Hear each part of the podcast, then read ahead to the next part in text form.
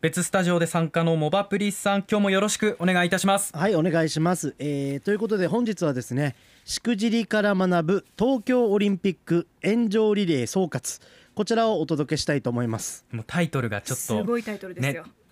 ちょっと他局を彷彿とさせる感じがありますけどね。あの聖火リレーってね あのやってますけど、はい。火火をねあのつないでずっとこうリレーするっていうやつですけど、はいやっぱりある時期を境にずっといろんな人たちが、まあ、いわゆる炎上状態になってうん。批判がこう集まってるので、うん。もうこれ聖火リレーじゃなくて炎上の火をね、えーずっともう灯し続けてるのではないかと言われるようになってますけど、はい。ブラックが効いてますね、はい。で、うんまあ、ちょっと今回は、まあ、ぜひというよりももう少しちょっと客観的に構造的にまあ分析していきたいなと思うんですけど。はい。まずですね、まあ、ちょっといろいろな、えー今回の炎上している、えー内訳を見ると大体4種類のレイヤーに分けられるなと思ってまして。はい。まず一つが組織委員会や、まあ、それに近い政治家の人たちの炎上ですね。うん。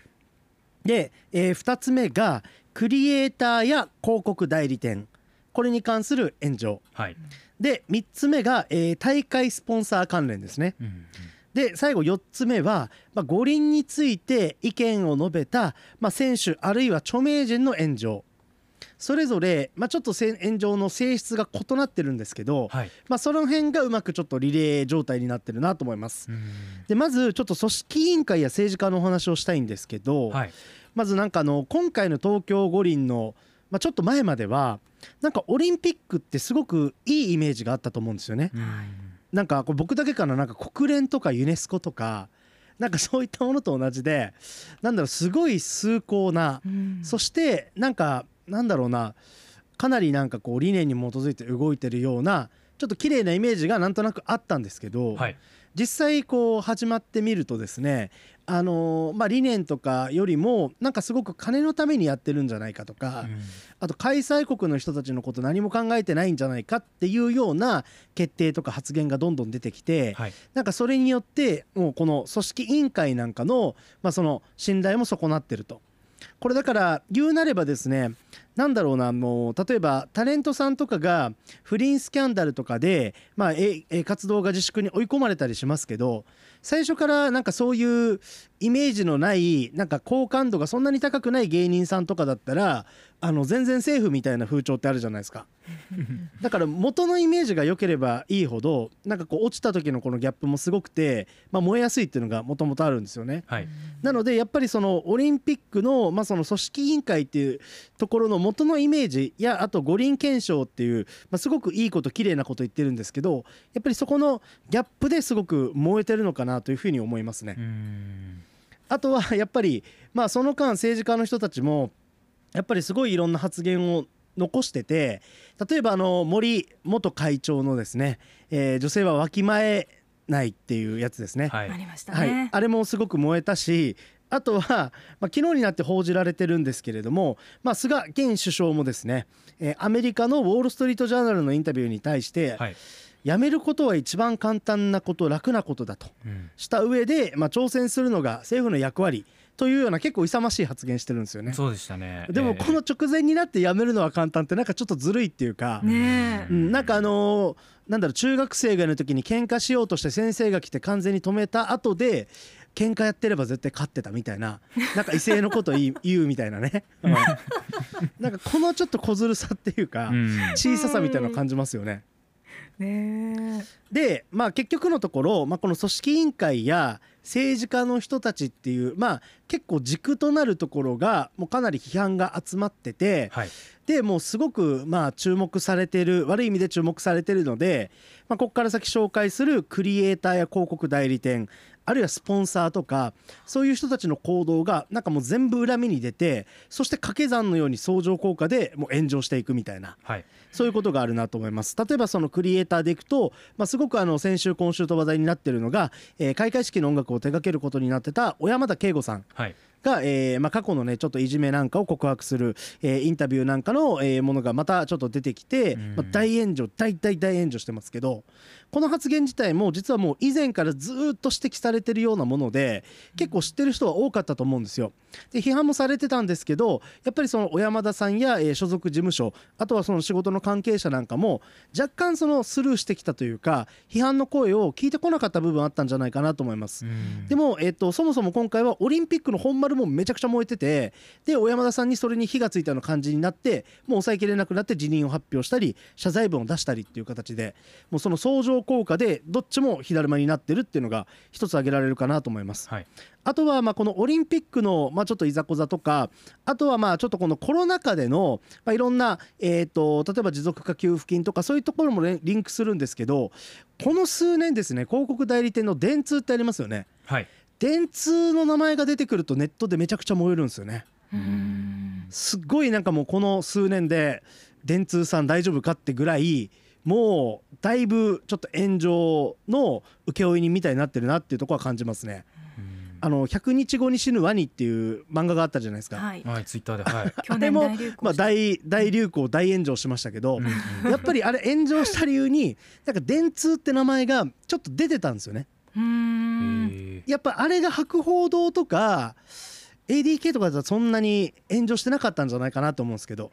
やっぱなんか電通って出た瞬間なんか悪の組織がみたいな。なんでしょうね。ちょっとかわいそうなぐらい、うん。もうね。うん。なんかそれで叩かれてる部分もありますね。あとはもうスポンサーなんかもまあひどいもんで本来はお金払って広告してイメージをアップするためにやってるはずが、まあ、ちょっとねあの組織委員会のまあ決定のグダグダとかやっぱりいろんな批判が高まってる中でこれスポンサーも問題あるんじゃないかっていうことで、はい。そのスポンサーのリストが出て不買運動が起きたり、ええ。あとはこの聖火リレーのパレードの時なんかにもやっぱりそのスポンサーの派手な車がですねそういったものが通ってもうちょっと、えー買うのやめようみたいな不買運動になったりとかまあそういうちょっとねもう本当に全方位で誰が得してんだよみたいなそういう状況になってると。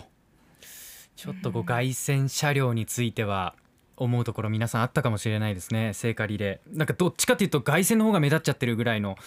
感じもありましたけれども。そうですよね、うん。さらにその忖度っていうことだと思いますけど、ええええええ。まあそのスタジ、えー会場にまあちょっと一部入れる人たちについては飲み物はこのスポンサーの製品できれば飲んでくださいとかね。あーはい、ねあとクレジットカードはこののブランドしか使えませんとか、まあそういうね、まあ、分からなくはないよ。僕もこういう仕事してるから、はい。でもそれはさすがに反感買うしみたいな。ねイメージ落ちるだろうみたいな。これお客さんにね求めるっていうのもなんか変な感じしますね。関係者がこう気使う部分をうんなんそれはかお客さんに敷いてる感じがしてね違和感感じますよね。だからなんかやっぱりそこももう大元の話でオリンピックって何かパブリックであり公共性の高いなんかすごい崇高な理念のもとやってるっていう元々の印象清純派みたいな印象があったからこそそういうスポンサーがどうのとかそこのガチガチに固められてる感じがちょっと引くっていうね。ちょっともう明るみになりすぎることが多くって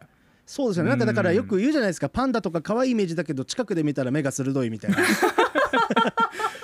そうかこれ僕たちは今じゃそういう状況に あるっていう捉え方もできるんですね。でただ、まあ、これちょっとここまで散々言ったんですけど、はい。まあ、正直このグダグダっていうのは例えば特定個人の能力が低いわけでは絶対ないと思ってて、はい。例えば小山田さんも音楽の能力はめちゃくちゃ高いと思うし、はい。まあ、政治家の人とか組織委員会の人たちっていうのもはっきり言って社会人のスキルとしてなんだろう仕事人のスキルとして僕勝てる自信がないんですけど、うんうん。ただやっぱりこれは、まあ、どの組織でも結構日本多いんじゃないかなって思うんですけど一人一人の能力は悪くないんだけどまとまって話し合いをした時に、まあ、ちょっと途端に能力が下がるみたいなはいみんなで調整したりとか空気を読んだりとかそういうところって結構昔からあるんじゃないかなと思うんですよ。うんもう遡るとやっぱり先の大戦ですよね。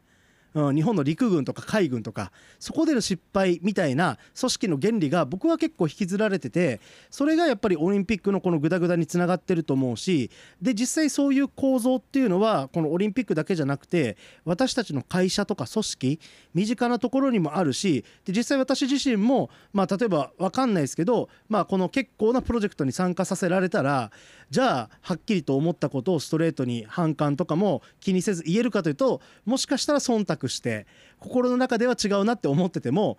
決議に手を挙げるかもしれないとかね、うん。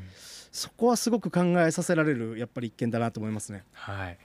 えー今日のモバプリさんのテーマ「しくじりから学ぶ東京オリンピック」と題しお伝えしておりますが、えーアップの公式のツイッターアンケートも立ち上げておりました。東京オリンピック開催は1番楽しみ2番楽しみと不安が半々3番いろいろあって不安4番興味なしということでしたが最終的に196票集まりました。皆さんありがとうございました。ありがとうございます。えー一番多かったのがですね3番のいろいろあって不安34%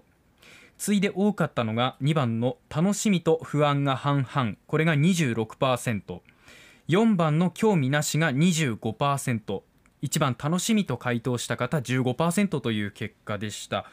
モバプリさんはこれはこの結果ちょっと率直にどう受け取りますか？意外と割れてるなっていう印象でしたね、うんはい。そうですね。まあ、あとは逆にあの、まあ、コメントにも「楽しみです」って書いてる方がいらっしゃるんですけど、えまあ、それはそれでストレートな感情だと思いますし、えうん。なんかねあの今結構オリンピックに肯定的な人が批判されるみたいな流れがあるので、はい。まあ、ある種それはそれで空気読まずにあの、まあ、僕は楽しみだよって言えるのは、まあ、それはそれでいいことなのかなとは思いますけどね。うん。これ、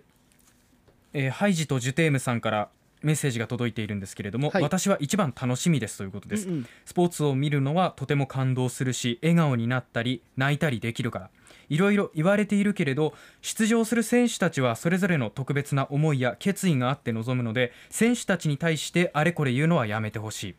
こんなオリンピックでメダル取って嬉しいのとか